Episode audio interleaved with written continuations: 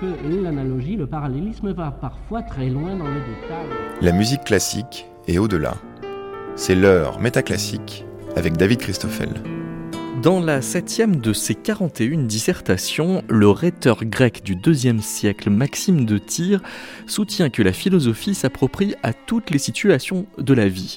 Pour le prouver, il procède par élimination et quand c'est au tour de la musique d'être éliminée pour chercher à démontrer que la musique n'a pas la capacité à s'approprier à toutes les situations de la vie, Maxime de Tyr assure que les philosophes ne sont pas moins capables que les musiciens de se prêter à cette variété d'harmonie, à cette diversité de tons qui lui sont propres, même s'il admet qu'il y a un moment unique marqué pour le musicien qui sait marier les doux accents de sa voix au tendre son de la guitare, c'est celui où les tables regorgent de mets et de vin et où les échansons versent à boire à la ronde. Si on suit donc les raisonnements de Maxime de Tyr, à moins qu'on ne s'y perde, les musiques bachiques et autres chansons à boire pourraient bien être les seules à s'approprier à des situations de la vie encore mieux que la philosophie pourtant réputée faire face à toutes les situations. C'est dire qu'en consacrant un numéro de métaclassique aux airs à boire, la responsabilité pourrait être lourde. C'est dans le salon Malheur de la bibliothèque La Grange Fleuret que nous recevons les musicologues Florence Gétraud et Robin Boursery pour des échanges qui veulent faire trinquer les musiques bachiques sous l'Ancien Régime et qui seront agrémentés des interventions de Thomas Souris et Léonard Poli.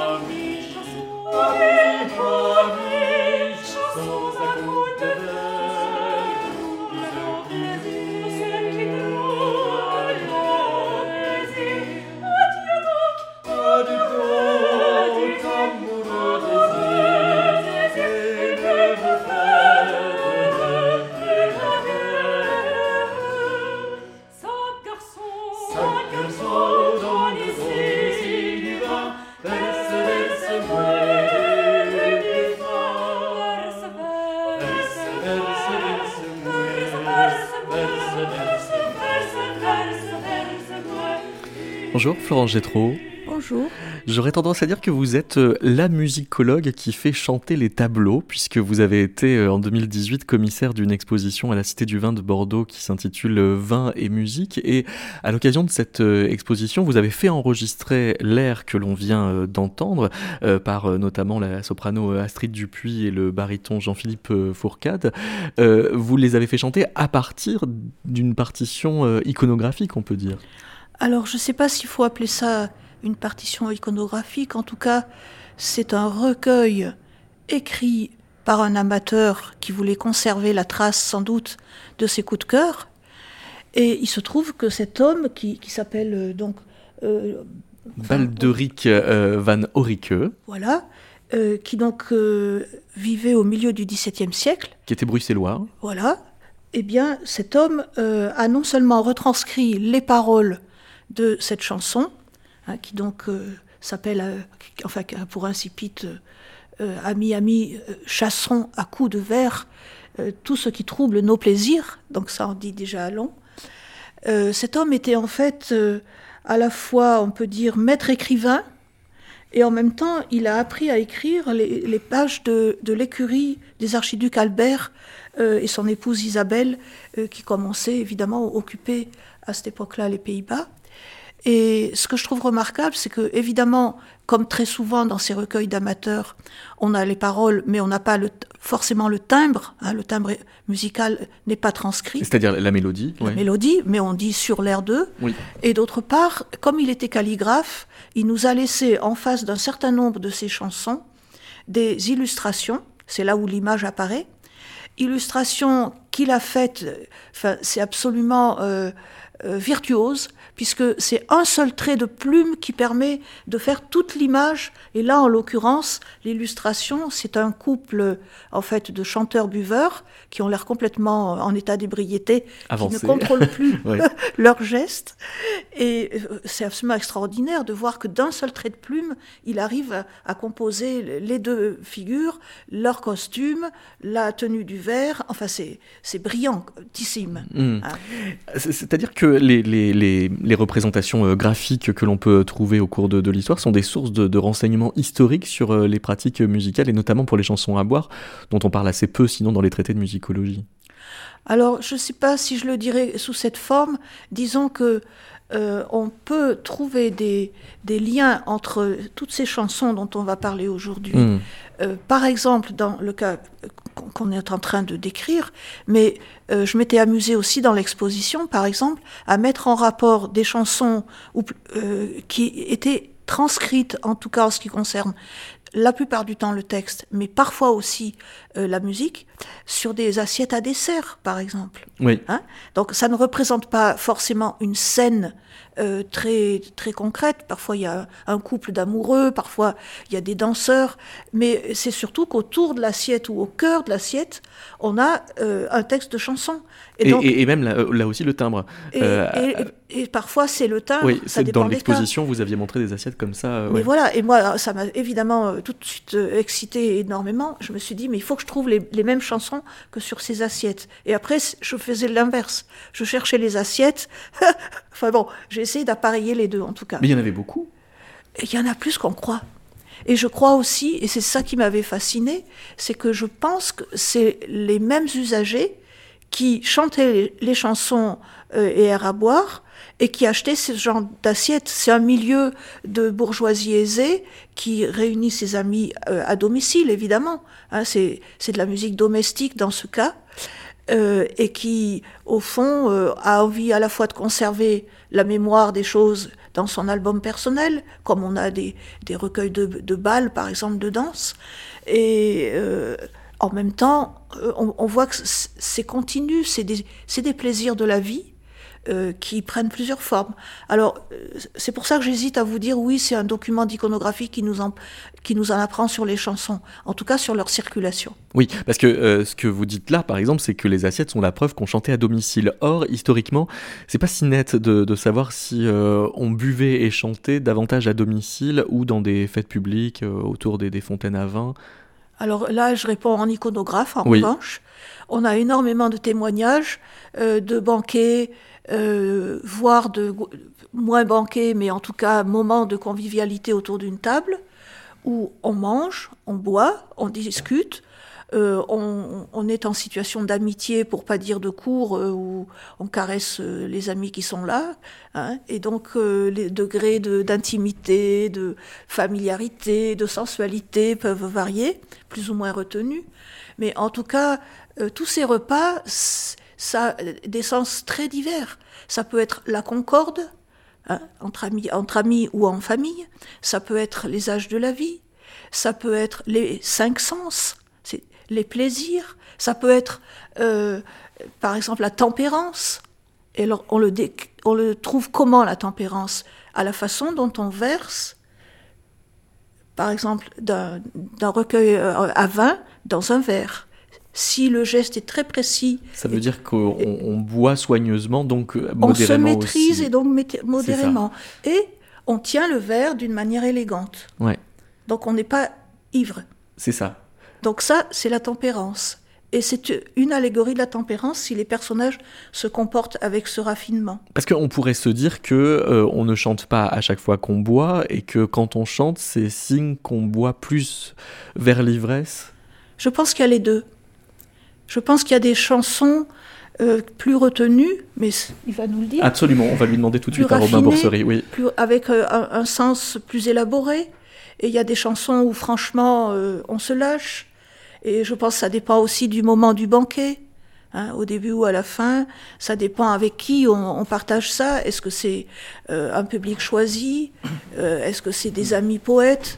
Euh, bon voilà, et on, verra ce phénomène pas seulement à l'époque baroque, mais aussi à partir de l'existence du caveau au XVIIIe siècle, que, Rameau fréquentait d'ailleurs. Et dont on parlera avec Thomas Souris, oui. Voilà, et, on voit bien qu'il y a des connotations plus ou moins littéraires, plus ou moins politisées.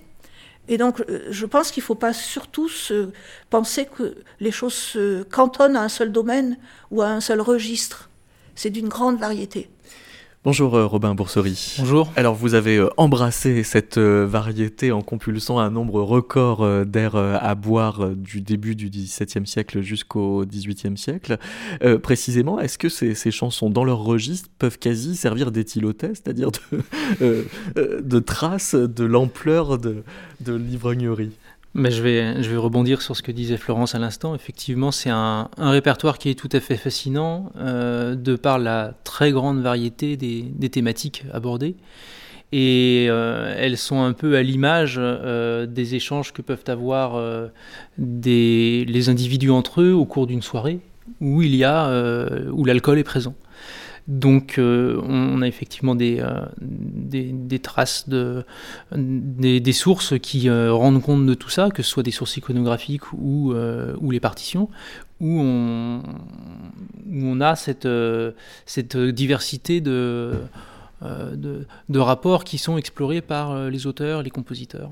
Alors là où Florence renseigne l'histoire de la musique avec les tableaux, vous, vous allez voir dans les actes notariés, en quoi ça vous regarde? Euh, alors là, c'est on, travaille sur un, registre très différent. C'est-à-dire que moi, j'ai profité, j'ai bénéficié euh, du travail de plusieurs de, mes pairs qui, depuis quelques années, ont déjà bien débroussaillé euh, tout, tout cet environnement-là.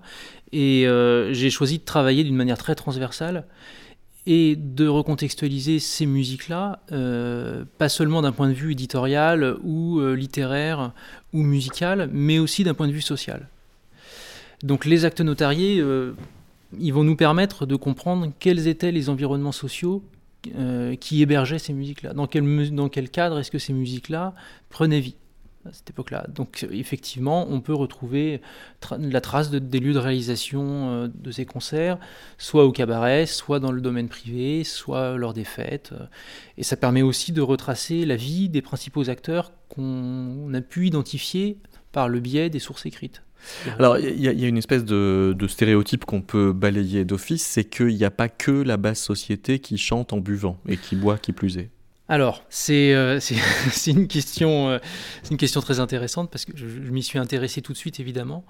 Euh, on peut affirmer d'emblée que, en ce qui concerne le domaine de la musique dite savante, c'est-à-dire communément ce qu'on entend habituellement par la musique qui passe par les sources écrites, donc, même si le, dualisme musique savante, musique populaire est un petit peu galvaudé, surtout maintenant. Mais en tout cas, en, ce qui concerne la musique écrite, les musiques à boire et les musiques à danser sont les deux styles de musique euh, qui présentent la dimension la plus ouverte.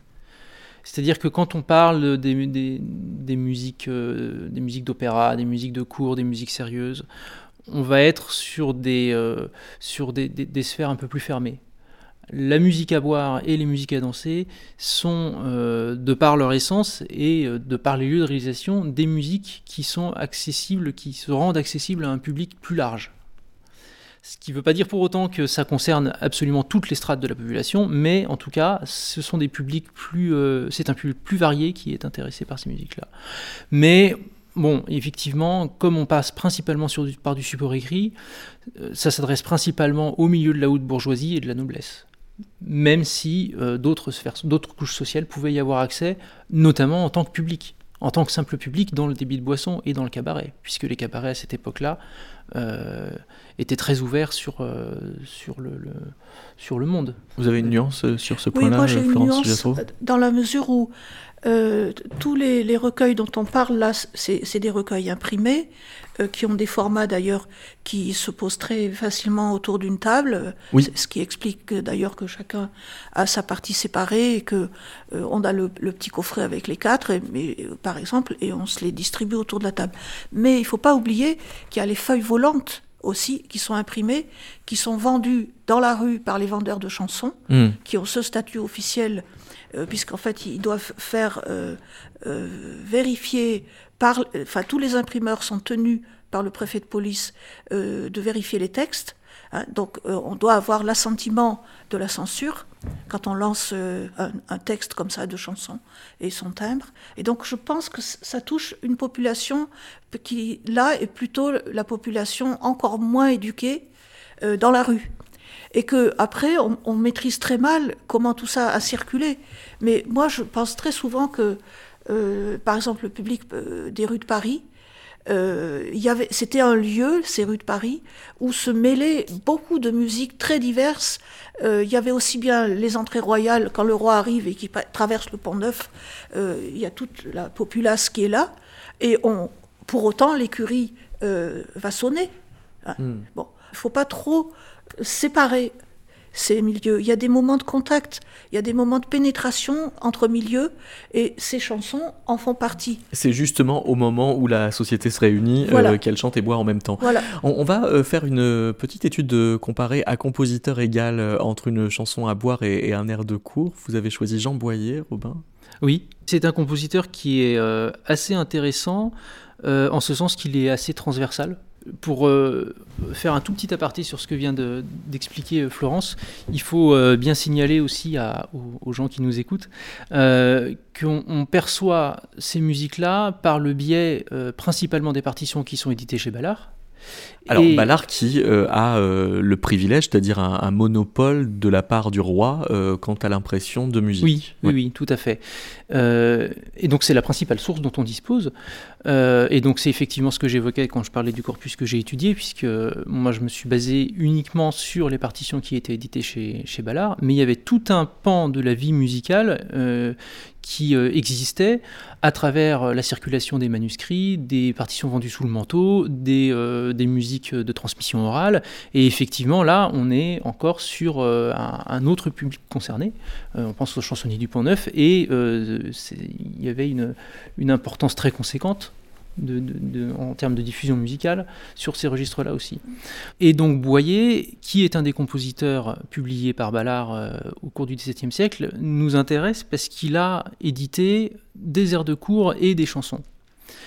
D'ordinaire, surtout au XVIIe siècle, on est sur des, euh, des registres assez cloisonnés en ce qui concerne le, monde de l'édition euh, de, la chanson, de, la, musique, euh, de la musique profane. Pardon. Et donc, euh, on a euh, les compositeurs très représentatifs comme Rosier qui ont publié quasi exclusivement euh, des chansons à boire.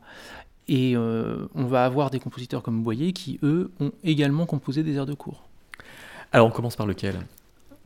Par un air sérieux ou par Euh, commençons, par, euh, commençons par l'air sérieux, par la- donc par l'air de cour.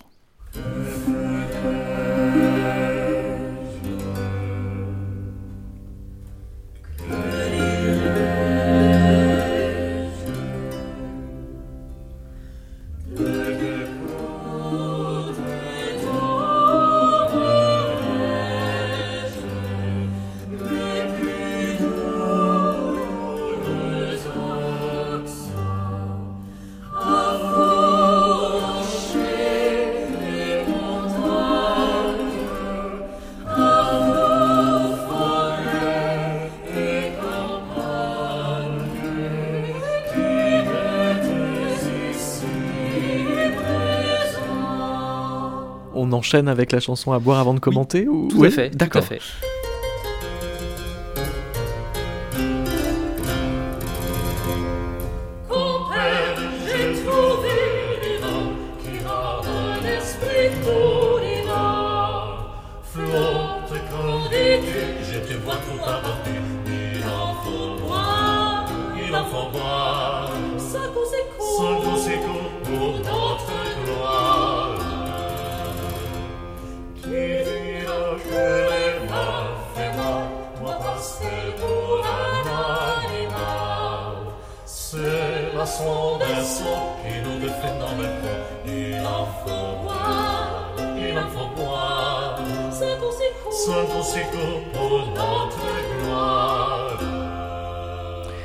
C'était l'ensemble Ratas del Fiero Mundo, donc les, rongeurs du vieux monde, littéralement, qui euh, interprétait euh, ces deux airs de Jean Boyer, qui est un ensemble qui s'est spécialisé dans les musiques du, XVIIe siècle et qui est mené par le luthiste Floris de Ricoeur, qui vient ajouter son luth là où il ne devrait pas. Euh, non, on ne peut pas dire ça. On ne peut pas dire ça. On peut juste signaler que euh, la présence instrumentale n'est pas conseillée dans la partition. Dans la partition de la chanson à boire, pas de l'air de cours, justement. À fait. Et donc c'est une des nuances qui caractérise euh, les musiques sérieuses des musiques à boire. Il y en a plusieurs. Il y a quatre éléments principaux qui, qui caractérisent les musiques bachiques. On a évidemment le texte poétique qui est centré autour du vin. On a une musique qui est un tout petit peu moins complexe, un tant soit peu moins complexe dans la musique sérieuse. Et on a une présence très forte de, euh, des musiques de danse, l'influence des musiques de danse qui perdure ou qui, se, qui, avec le répertoire bachique, qui fonctionne de pair avec une, euh, avec une simplicité accrue musicale. Et enfin, euh, on a aussi une, une empreinte très forte de la vocalité qui explique qu'on ne prend pas nécessairement la peine d'écrire ou de conseiller un accompagnement instrumental, puisque c'était des musiques de table. L'objet n'était pas d'effectuer un concert euh, solennel avec un instrument. Mais comme euh, on le sait très bien maintenant, euh, il n'y a rien qui interdit d'accompagner la musique d'un instrument. Surtout qu'à cette époque-là, c'était ce que j'appelle moi, de manière un petit peu cavalière, des, des, choses très circulantes, des musiques très circulantes. C'est-à-dire que on n'enlève ou pas une partie, on n'enlève ou pas un couplet, euh, on rajoute un instrument pour doubler les voix. Euh, si c'est pas l'instrument qui est conseillé, on prend l'instrument dont on dispose. Voilà. Et est-ce qu'on prend une voix de tête pour chanter les chansons à boire, euh, Florence Gétro oh, Je ne sais pas répondre. Vous étiez pas là, faut dire. non, non, mais je pense que c'est un, lieu de d'improvisation complète en fait. C'est-à-dire que tous ces gens partagent euh, voilà, et leurs chansons, ils, ils, prévoient rien d'avance. Non. Et tout à coup, quelqu'un qui est capable d'accompagner avec euh, tel ou tel instrument parce qu'il le pratique. Il s'associe à la fête bien spontanément, très probablement. Euh, pour ce qui est de, l'histoire des publications de ces chansons, ça commence dans les années 1630. C'est pour ça que quand on parle chanson à boire, on parle 17e siècle assez naturellement.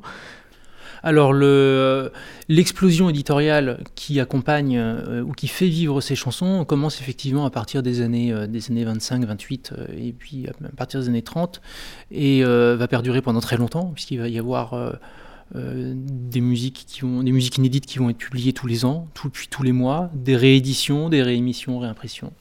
donc on, va donc c'est des publications à succès. Bien sûr, Bien sûr, en quantité, ce sont des publications qui sont très importantes. Et alors, euh, en 1668, il y a un certain Jean Sicard euh, qui euh, publie un recueil qui s'intitule Air sérieux et à boire.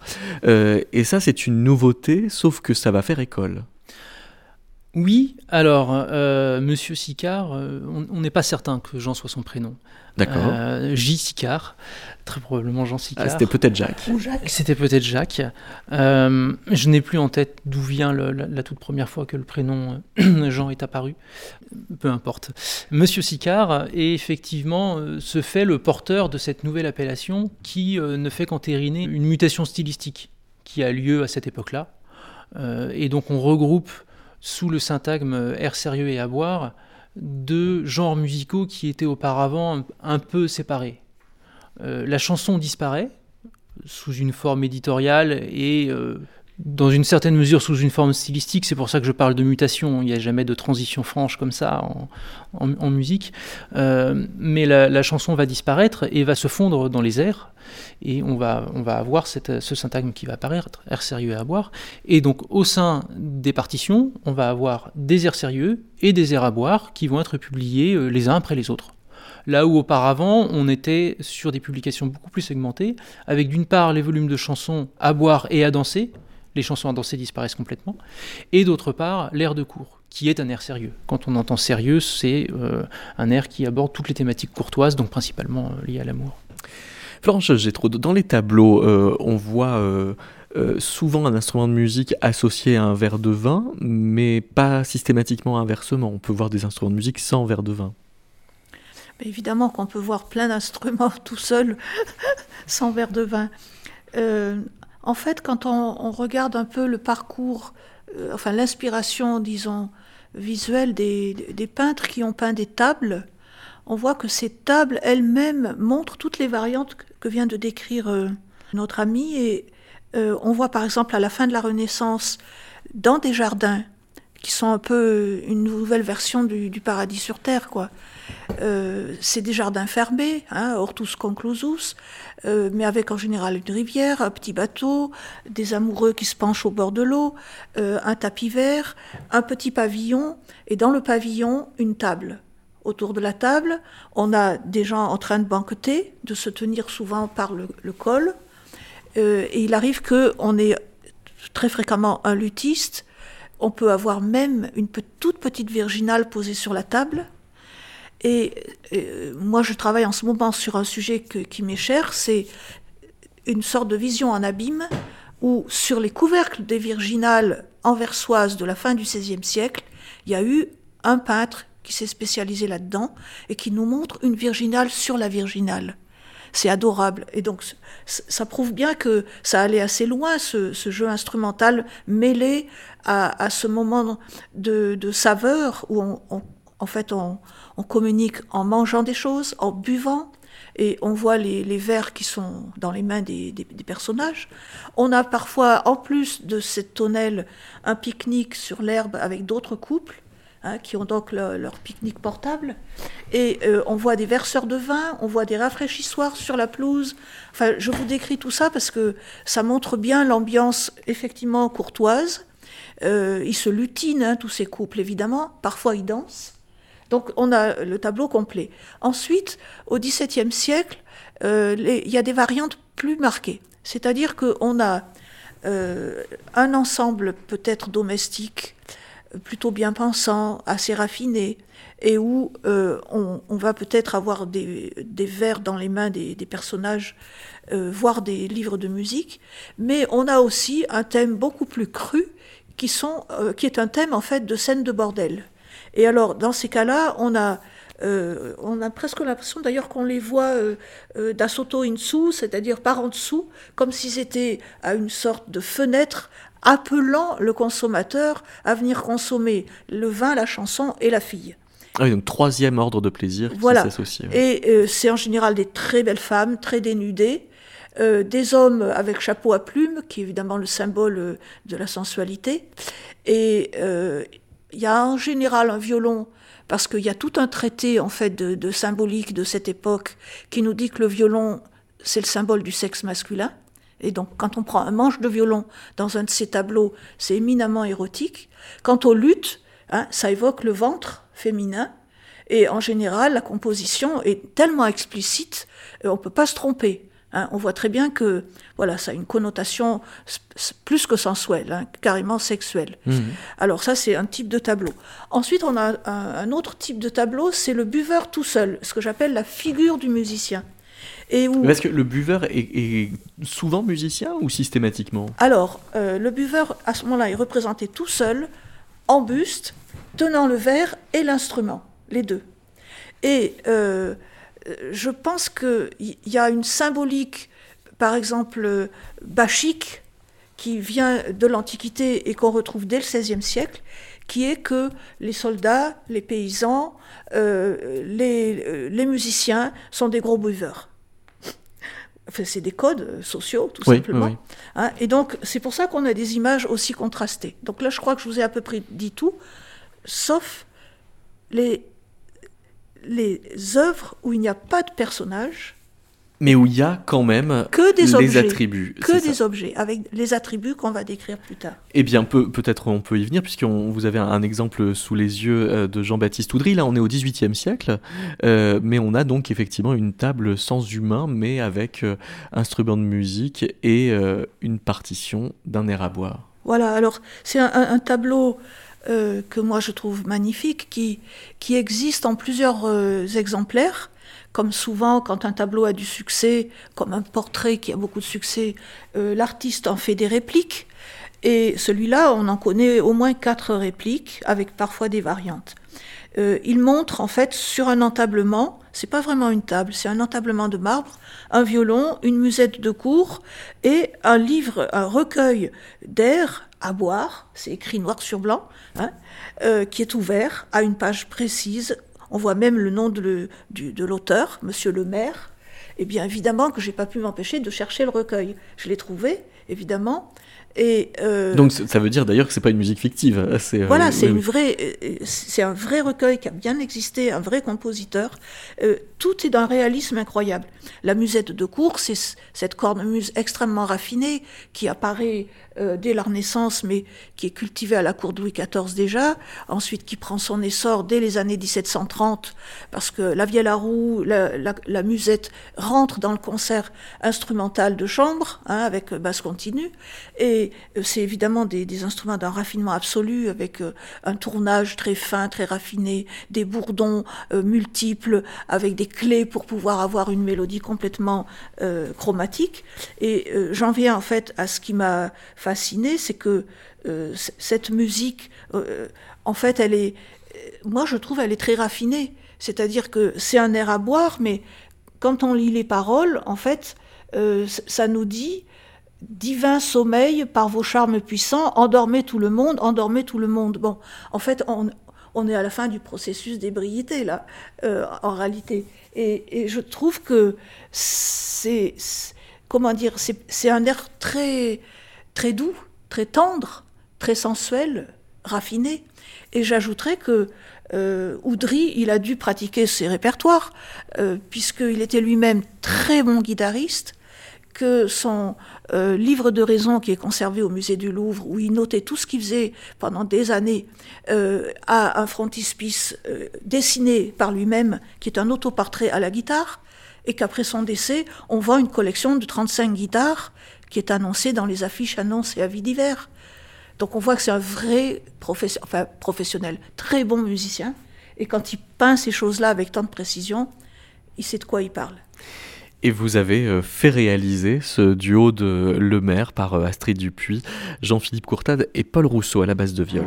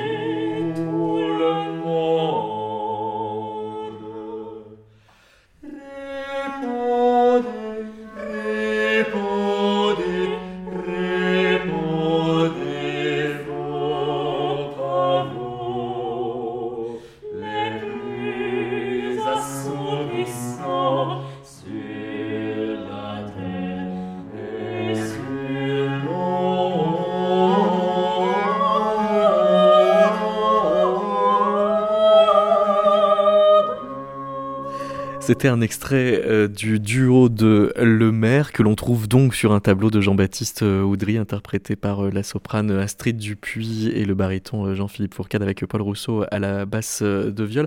Je vous propose de rejoindre à présent Thomas Souris qui est spécialiste de Rameau et qui s'entretient avec moi du, rapport que Jean-Philippe Rameau entretenait avec le vin.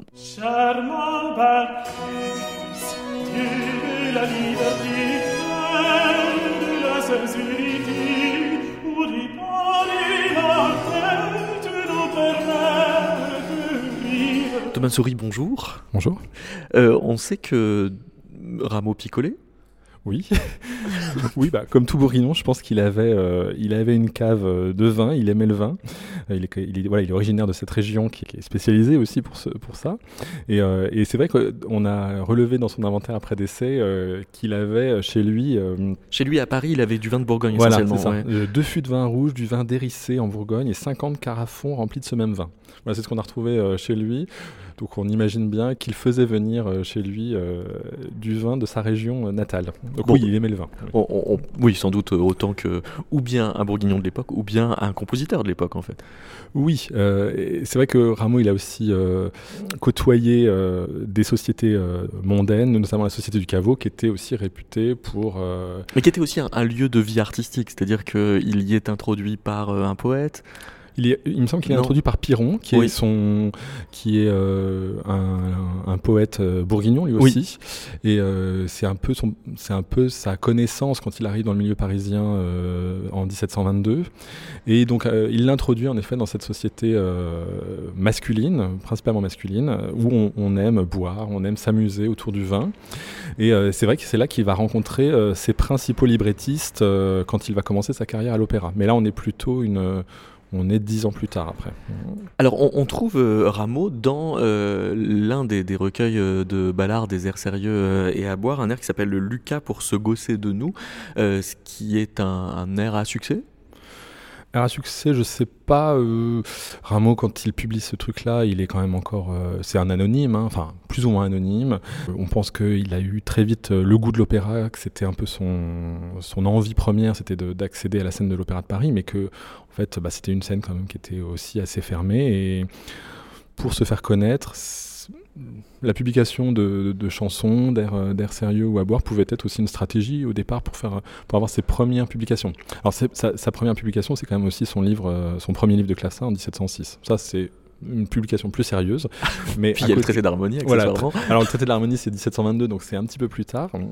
Mais, euh, mais ce premier, euh, mais voilà, entre, avec, à, côté de ces, à côté de ce livre de clavecin assez sérieux, on a, euh, on a cet air, en effet, euh, Lucas, qui, qui est assez amusant et qui est tout à fait dans la tradition de ces, de ces airs à boire. Et en 1719, il publie un autre air à boire, Avec du vin, endormons-nous, qui est dans un langage musical peut-être un peu plus sophistiqué que la moyenne des airs à boire de l'époque. Oui, parce qu'il il fait un canon, en fait. euh, mais et pas un simple canon, il fait un canon à la carte. Donc un canon modulant qui, euh, qui, euh, qui est déjà une pièce, oui, qui sous ses abords de pièces amusantes, cache cette petite particularité technique dedans. Et donc c'est amusant parce que oui, il le publie. Dans, la série des Ballards, et puis après, euh, il va lu- le publier aussi dans son traité de l'harmonie, comme un exemple de canon à la carte. Donc, euh, à la fois il y a ce côté divertissant qui en fait une chanson à boire euh, traditionnelle et en même temps on voit bien qu'il s'en sert comme un exemple de musique de musique savante. Avec du vin. Avec du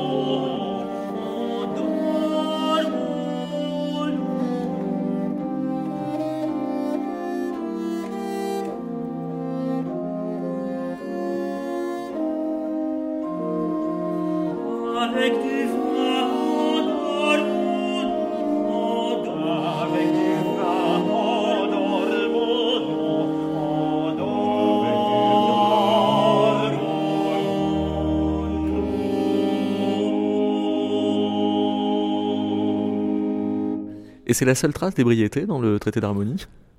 Dans le traité de l'harmonie, je pense que oui, c'est la seule trace. Ouais. Parce qu'après, c'est quand même un ouvrage très, euh, très sérieux. hein. Quand il nous parle du contrepoint, après, il va plutôt faire, euh, il va nous montrer plutôt une, un extrait de motet, euh, le Laboravie, euh, qui est, qui est voilà. d'une sobriété Ouais. intégrale. Ouais, qui est plutôt, voilà, qui, qui est dans un style sérieux de contre, contrapuntique.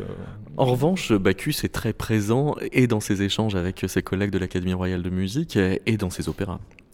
Oui, parce que euh, Bacchus va être une thématique euh, récurrente sur la scène de l'opéra, alors pas forcément euh, très fréquente, mais c'est quand même un personnage qu'on retrouve dans, euh, dans certaines pièces de l'Opéra de Paris, euh, le- notamment le, le mythe d'Ariane et Bacchus, c'est quelque chose qu'on a déjà retrouvé avant Rameau, et donc Rameau va aussi s'emparer de cette thématique pour certains de ses, euh, de certains de ses opéras. Tout simplement parce qu'il fait partie du, du fond mythologique à dispo de tout compositeur d'opéra du XVIIIe siècle. C'est ça, c'est- c'est- ça fait partie des, des sujets qu'un librettiste d'opéra peut mettre en scène. Donc voilà, c'est normal que Rameau, à un moment donné, ait croisé Bacchus sur sa route à l'opéra. Ce qui est assez amusant, c'est quand même que les thématiques du vin ont été des thématiques euh, plus sérieuses chez Rameau, je trouve, que chez certains de ses contemporains. On a- C'est-à-dire, euh, il lui a donné une noblesse particulière ou... oui, euh, par exemple, quand je pense à, euh, à l'acte de Bacchus dans, euh, dans le Temple de la Gloire, donc, qui est sur un livret de Voltaire, Voltaire se sert du personnage de Bacchus mais pas forcément pour faire un divertissement euh, festif. Il, il, le, il, le, propose comme une figure amorale qui va s'opposer à des figures morales, parce que donc le, le, Temple de la Gloire est un opéra, euh, Voltaire voulait en faire un opéra moral, et donc euh, c'est une façon de montrer euh, un personnage décadent pour le mettre en lumière avec un personnage qui va être le personnage euh, noble de la pièce qui est Trajan. Hmm. Mm. Voilà, c'est pas simplement un prétexte à la fête, ça peut être aussi dans une, dans une démarche un peu plus philosophique ou un petit peu plus morale, oui. Dans euh, Anacréon, Anacréon doit choisir entre euh, Bacchus et, et l'amour, euh, alors que apparemment dans l'esprit de, euh, de Rameau, les deux sont cumulables ou alors c'est dans cas, la du morale, librettiste. Ça va être la morale de l'histoire. C'est-à-dire qu'en fait, oui, on peut tout autant aimer Bacchus et, être aussi un. un- Oui, on et- peut boire en aimant. Voilà, exactement. C'est la morale d'Anacréon. ouais. Là, pour le coup, on est dans un, la représentation de Bacchus plus traditionnelle euh, avec, euh, avec Anacréon. C'est la morale un peu. euh, qu'on retrouve pas simplement chez Rameau, mais qui, qui est aussi fréquente. euh, Oui, qui fait partie des lieux communs du XVIIIe Voilà. siècle. En même temps que euh, on est rarement raisonnable quand on boit, c'est-à-dire que dans Platé, où il est question de, de folie, il y a de l'ébriété qui traîne. Euh, oui, c'est amusant de voir que le prologue de Platé met en scène un personnage ivre au tout début pour justifier le fait qu'on va présenter un spectacle comique. Mhm. Et que on- un, un- un- un spectacle, en effet, déraisonnable, en tout cas qui s'écarte du... Donc là, la référence à l'ivresse est une rupture du sérieux euh, qu'on trouve sur une scène d'opéra alors? Oui, je pense oui. Euh, c'est une façon de, de- de justifier qu'on va s'écarter euh, de la noblesse euh, habituelle de l'opéra. Et Et tout un, un- un hommage euh, au jus précieux, euh, qui est ce vin qui coule, euh, et qui, euh, qui permet d'aller euh, sur un terrain qu'on n'a pas encore vraiment exploré. Quoi. Dans les fêtes de l'hymen et, et de l'amour, là, on a, euh, vous dites, le roi Osiris qui ressemble à Bacchus. C'est-à-dire que les, les traits de Bacchus peuvent contaminer d'autres personnages que Bacchus lui-même. Oui, alors il me semble que l'origine de Bacchus, elle est de toute façon orientale hein, dans la mythologie euh, gréco-latine. Donc euh, Bacchus est un personnage qui vient de l'Orient, il est souvent représenté avec euh, des tigres, euh, avec des, per- des- des animaux exotiques. Donc il me semble que pour certains mythologistes du XVIIIe, ou peut-être même avant, hein, euh, la figure de Bacchus et la figure d'Osiris, c'est une figure assez proche en fait. Les, Euh, les attributs circulent, quoi. voilà. Et donc, euh, quand Osiris, en effet, arrive dans, cette- dans ce peuple amazone, il montre le vin comme quelque chose de noble, c'est-à-dire quelque chose qui est un produit de la culture, un produit de la civilisation. Et donc le vin est célébré cette fois-ci pour montrer euh, les progrès de l'agriculture, parce qu'on euh, pense qu'Osiris est un roi qui a développé l'agriculture. euh, on le présente comme un produit, un produit agricole, hein, donc un produit précieux qui, qui vient éduquer le peuple inculte des Amazones. Mais alors, est-ce que vous diriez que la, musique euh, de Rameau est plus généralement bachique que euh, là où il y a euh, des, références directes à, à l'ivresse Que c'est une musique qui est finalement tellement fréquemment ardente qu'elle n'a pas toujours besoin de référence au vin pour avoir quelque chose de bachique? Euh, oui, c'est sûr que la musique de Rameau est, une musique euh, très rythmique, euh, qui, hante beaucoup. Donc on peut retrouver cette, ivresse musicale dans d'autres scènes que spécialement des scènes, des scènes de vin. Néanmoins, on retrouve quand même dans les scènes bachiques une, symbolique du hautbois, de la petite flûte, dans, sa façon d'orchestrer les, les danses à ce moment-là, qui rappelle en fait les satyres, les, faunes qui accompagnent aussi Bacchus. Donc il y a cette symbolique des vents, des instruments à vent, qui est souvent euh, assez mise en avant dans ces contredanses ou dans ces danses euh, pour les satyres. Donc je pense qu'il y a quand même une petite caractérisation musicale, mais euh, elle n'est pas non plus complètement... euh, Voilà, c'est pas systématique non plus. hein. Je pense qu'il s'inspire quand même de la représentation d'un satyre qu'on voit souvent avec, un, avec une, flûte, une double flûte ou un peu ces instruments grecs là. Robin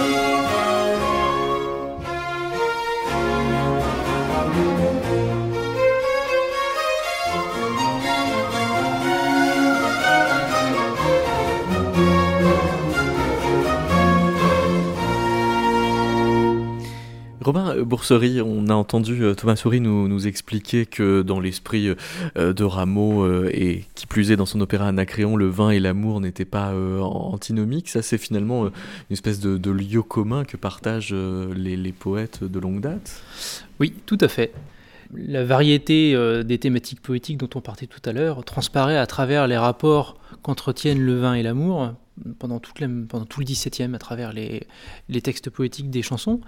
Et on a effectivement toute une palette de possibilités euh, qui transparaît à travers ces textes. Et euh, on va, euh, on va de, du vin qui encourage l'amour au vin qui guérit l'amour, au vin et à l'amour qui se confrontent, qui se, qui se mélangent, qui se tournent autour, qui s'opposent, tout est possible. Alors vous, vous avez euh, fait un grand euh, catalogue euh, sur XL avec 2500, 2425 R, 40 colonnes classées par des, critères musicaux et lexicaux avec 130 thématiques poétiques que vous avez été repérées dans les, différents airs. Qu'est-ce que ça vous a permis de, de tirer comme conclusion, ces analyses? Alors ça m'a permis, euh, donc les, 2425 chansons et airs, qui m'ont permis euh, de procéder à une analyse euh, macro, enfin une macro-analyse, mhm. c'est-à-dire à voir de quelle manière est-ce que les thématiques poétiques et la musique évoluaient à l'échelle d'un siècle. Donc, de 1630 à 1730 en gros. Oui, de 1628 à 1710. Je me suis arrêté à 1710, mais sur tout le XVIIe siècle. Et on, peut effectivement mettre en lumière de cette manière-là des éléments euh, qui ne sautent pas aux yeux quand on parcourt les partitions. Puisque on, Par exemple. compile un très grand nombre de données. Alors, bah, puisqu'on parlait du vin et de, du vin et de l'amour, euh, on se rend compte qu'en réalité, au contact euh, de l'air sérieux, donc de, l'ancienne ère de cours, de l'air sérieux, les thématiques politiques des Arabois ont muté. Et on a une proximité beaucoup plus forte entre le vin et l'amour dans le dernier tiers du XVIIe siècle que dans les deux premiers tiers du XVIIe siècle, où les, musiques sérieuses et les musiques à boire étaient cloisonnées dans des recueils différents.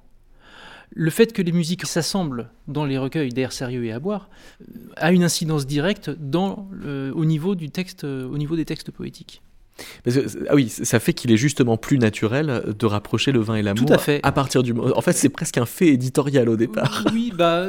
Alors, c'est l'histoire de l'œuf qui a fait la poule, la poule qui a fait l'œuf. Est-ce que c'est un phénomène que, que, les, que les éditeurs ont suivi? Ah oui, ça peut être une réponse. C'est multifactoriel. Hein. C'est, en fait, tout est lié. Euh, c'est lié aussi à une manière de percevoir les musiques bachiques qui a changé au cours du XVIIe siècle. Pour, enfin, je pense, je pense en fait que c'est surtout, c'est surtout là. Voilà, la, la musique bachique gagne des lettres de noblesse et, s'ouvre au milieu féminin aussi. Je pense au milieu des alcovistes, euh, puis des, salonnières plus tard. Donc euh, la, présence, euh, la présence des femmes aussi va, changer. Et les airs vont partir à la découverte du monde. Et dans ce cadre-là, on va avoir une mutation éditoriale qui va accompagner, qui va hmm. encourager, qui va répondre à ce, à ce phénomène-là. Et à ce moment-là, nos thématiques vont changer aussi. Et ces interactions-là entre le vin et l'amour vont être décrites avec d'autant plus de finesse et de variété. Ah, avant de dire un mot euh, sur euh, les, femmes qui chantent euh, les, airs à boire et la, mixité sociale qu'on peut y rencontrer, Léonard Poli, vous avez lu la thèse de, Romain Boursery pour en faire une sorte de, de métatest, mais en l'occurrence c'est presque un éthylotest musicologique. Alors c'est presque un éthylotest parce que c'est presque une éthylothèse en fait je pense. selon moi une des choses les plus impressionnantes justement dans ce travail c'est, on en a parlé, les thématiques les thématiques qui sont rencontrées dans les chansons, elles sont multiples, elles sont passionnantes, mais quand même, euh, je me demande ce que vous êtes en train de promouvoir avec une étude pareille, parce que la plupart de ces airs sont sinon des injonctions, du moins des encouragements à la consommation d'alcool, le vin qui rend digne, qui apaise, qui valorise, qui éloigne les médecins, il éloigne les disputes, il annihile vos soucis, il abolit votre ennui, il fait fuir la tristesse, il fait fuir les cafards, il passe le balai, il vous fait les courses, etc. Et dans les rares cas des textes qui reconnaissent les dangers de l'alcool, c'est avec un certain culot, notamment cet homme qui organise consciencieusement son suicide en passant commande d'un tonneau qui deviendra son tombeau. Donc euh, il se roule en fait éternellement dans le vin. Et donc si j'ai bien suivi, ce personnage est donc euh, mort de santé puisque le vin guérit euh, de tous les maux. Bref, tant que votre analyse se destine à des connaisseurs comme ceux gourmets dont je viens de parler, pas de problème. Mais il faudrait pas qu'elle tombe entre de mauvaises mains. Et pour combattre ce risque, je voulais vous suggérer, si c'est possible, hein, de modifier certains textes pour les rendre plus pédagogiques. Alors on pourrait imaginer plutôt, par exemple, une chanson à boire avec le dieu Bacchus en maître d'école, calice à la main, grappe de raisin autour du cou, et qui insiste justement sur l'importance euh, de modérer sa consommation d'alcool, ou encore un Dionysos enthousiaste qui donne un cours euh, sur la fermentation malolactique au lycée agricole d'Auxerre, par exemple, hein, ou bien, je sais pas, une chanson bachique euh, mettant en scène des buveurs en fin de soirée qui décident finalement de dormir sur place au lieu de se tuer sur la route. Euh, bon, ce sont des pistes, hein, rien de plus, mais euh, avouez que au-delà du message véhiculé par ces chansons, c'est quasiment tout un univers de poètes de compositeurs, mais aussi d'interprètes, en fait, en somme, la communauté musicale, qui passe pourquoi, je vous le demande, bah, qui passent pour des ivrognes euh, euh, finis, enfin en tout cas de, de, gros buveurs, alors que quantité de musiciens ont un rapport très mesuré à la boisson, voire sont sobres. Et à ce propos, je suis surpris de l'absence d'une thématique dans votre classement, parce que après avoir vu donc l'alcool rend joyeux, ça c'est normal, l'alcool rend aimable, ça c'est réel aussi, l'alcool encourage à l'amour, ça aussi c'est réel, ou encore l'alcool guérit de tous les maux, je m'attendais presque à lire l'alcool rend sobre, mais non. Et d'ailleurs c'est dommage parce que je pense que l'alcool peut rendre sobre. Du coup, dans ma soif de données, puisque ici je représente le data mining hein, notamment, j'ai vraiment fait le point sur les catégories que vous avez définies. Et en fait, il est vrai que ce qui est passionnant, c'est qu'on finit, enfin, on finit par se poser systématiquement pardon, la question de quoi nous parle Césaire. Et je pense que en fait, c'est prendre la question à l'envers. Euh, moi, je vous propose plutôt, euh, puisque ça c'est du point de vue de, la recherche pure, et c'est évidemment passionnant, je vous propose plutôt euh, de, le, de passer du côté de l'invention. Parce que qui dit chanson dit poésie, qui dit poésie dit composition, qui dit composition dit page blanche, qui dit page blanche dit table, qui dit table dit tableau, qui dit tableau dit craie, et qui dit crédit créativité. Et donc je vous propose une alternative créative à votre classification, et qui l'utilise d'ailleurs, et qui fait écho à toute votre thèse, vous allez voir. Euh, en fait, je vous propose euh, de nous prendre l'espace de quelques minutes pour des André de Rosier, pour des euh, Jacques Dubuisson, autrement dit pour des compositeurs en herbe. j'ai repris vos tableaux thématiques, et en fait sur le modèle des 1000 milliards de poèmes de Queneau, j'ai créé une fresque avec des languettes. Et donc en fait, c'est comme un cadavre exquis, vous pouvez mélanger les thèmes, mélanger les vers. Je vous donne un exemple, hein, par exemple, pour vous faire un petit peu saliver. Je prends par exemple la nourriture, le thème de la nourriture. Euh, je prends le thème des vignobles bourguignons et euh, aussi le thème très important de l'alcool comme nécessité pour ne pas mourir. Et j'obtiens que l'on apporte des viandes, j'aurai du meilleur de Chablis, voilà trois fois que j'en demande de cette eau dont elle est remplie. Et là-dessus, vous me voyez arriver avec ma morale sur la sobriété. Il n'y a pour moi rien de tel que l'eau. Euh, bon, la poésie et la vertu aussi, évidemment. Et je dirais pour terminer, après ce court quatrain, que moins il y a de vers dans une chanson à boire, et plus elle est courte. Mais alors, cette perspective d'une combinatoire des thèmes, je me demande s'il n'y avait pas en 1725 une espèce de d'ancêtre de Léonard Poli qui s'appelait euh, Jean-Baptiste Bousset, qui avait été euh, jusqu'à imaginer toutes les interactions possibles entre le vin et l'amour? Alors c'est euh, avec Jean-Baptiste Bousset. Euh, quand j'ai effectué ces analyses statistiques, je me suis effectivement rendu compte que euh, l'auteur qui était donc le plus récent de mon corpus, c'est le c'est le dernier avec lequel je me suis arrêté, avait poussé l'analyse de ces thèmes jusqu'à son paroxysme. Et effectivement, il y a certains airs que j'ai dû relire plusieurs fois pour comprendre quelles étaient toutes les interactions entre Bacchus, l'amour, le vin, et on avait tous ces personnages, puisque le, vin peut finir par être personnifié, euh, qui finalement interagissent et se posent des pièges les uns envers les autres. Donc Bacchus va pousser à la consommation, mais va tromper la personne qui va se mettre à consommer de l'alcool. Et finalement, euh, on va avoir des situations qui, vont se retourner contre les protagonistes en cours de poème, au cours du poème. Et euh, c'est effectivement quelque chose qu'on n'avait absolument pas au début du XVIIe siècle. Ça, c'était beaucoup plus, euh, c'était beaucoup plus simple quelque part. Florence, on a commencé l'émission en parlant des, assiettes sur lesquelles euh, il y avait euh, quelques arias. Il y avait par exemple comme parole Pour passer doucement ma vie avec mon petit revenu, ami, je fonde une abbaye et je la consacre à Bacchus. Euh, et puis, il y a eu un, travail dans, la revue Musique, Image, Instrument numéro 5 de Sébastien Bouvet sur un dépôt qui a été fait en 1988 au Musée national de la Renaissance au Château des Coins de couteaux de bénédicté. C'est quoi Bénédicité, j'ai oublié le i. Ben, en fait, euh, euh, je pense que c'est passionnant de voir que des objets de la vie, alors on peut, on pourrait pas dire quotidienne parce que des couteaux ouvragés comme ceux-là, c'est rarissime, c'est des couteaux euh, évidemment qui étaient entre les mains de la noblesse, mais ce que je veux dire, c'est que la musique, elle innerve tous les domaines de la vie quotidienne et que par exemple, on a parlé des assiettes, on parle de couteaux, euh, ces commandes où tout à coup on, a euh, sur ces manches de couteau, plutôt sur ces lames de couteau, euh, des, airs qu'on peut chanter à quatre voix par exemple, je trouve que c'est caractéristique en fait d'un du- d'une diffusion de la culture musicale dans toutes sortes de supports. On l'oublie beaucoup trop. Euh, on pourrait citer même les verres à vin. Il y a énormément de verres à vin avec des incipites, par exemple. On oublie que dans les, les cruches à vin, c'était souvent des objets de mariage, avec des thématiques également musicales, avec des personnes autour de la table. Donc on voit que c'est sur des tissus.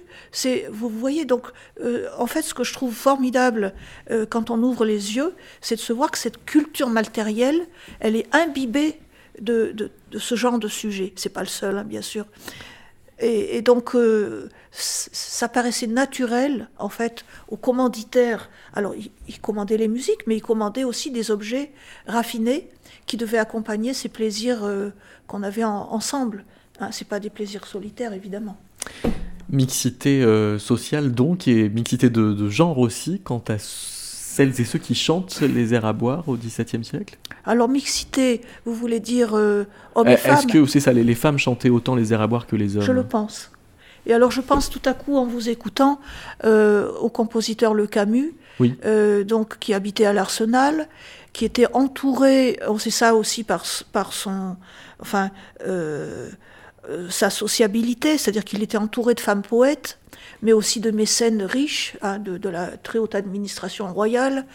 Et euh, je pense que quand on quand on met ensemble, par exemple, on reconstitue l'environnement de ces personnes, on se rend compte qu'il n'y a pas de cloison ni entre les arts, euh, ni entre les genres, ni entre les, les sens qu'on développe. Le raffinement, en fait, est, est, est omniprésent, quelle que soit son incarnation, si je peux le dire comme ça. Donc, euh, je pense qu'il ne faut, faut pas se dire il y a l'iconographie d'un côté, la musique écrite de l'autre, mais pas du tout. Je pense qu'il y a une, une porosité entre l'expression euh, de, de- dans leur- la vie de ces personnes, qui en avaient les moyens évidemment, euh, qui est permanente. Et je pense qu'on est dans une, une, une- époque de recherche où on parle tout le temps de la matérialité des choses. Ben, là, c'est la plus belle expression, je crois. Temps de la matérialité des choses, ben, là, c'est la plus belle expression, je crois. Euh, En, en fait, il y a une autre chose aussi que je, je- je voulais rappeler, euh, que vous, la- vous avez évoqué tout à l'heure euh, en, en parlant avec Thomas Souris. C'était le fait que beaucoup de compositeurs euh, auxquels on ne s'attendrait pas, comme Rameau, euh, ont voulu, enfin, ont écrit des, des- des airs qui évoquent le vin. Et euh, je voudrais citer le cas, par exemple, de François Couperin. Mhm. On oublie assez souvent que, effectivement, un compositeur qui n'est pas encore connu va souvent utiliser le support de la, la chanson à boire, ou en tout cas l'air à boire, euh, comme premier essai pour se faire connaître, pour se lancer. François Couperin, il a publié des airs à boire euh, dans les recueils. euh, Ah oui? Dans les recueils de Ballard, Mais à quelle époque? Entre 1702 et 1700, euh, les plus tardifs sont Il était déjà à la cour donc. de 21. Et avant qu'il n'ait publié évidemment ses livres de clavecin. Merci beaucoup Florence euh, Gétro, merci Robin euh, Boursery, merci euh, Léonard Poli. Et euh, je vous propose de nous quitter en revenant au 21e siècle avec euh, une pièce euh, de la compositrice Sophie Lacaze, le quatrième mouvement de L'âme du vin, qui a été euh, créé en novembre 2022 par l'ensemble Ptix.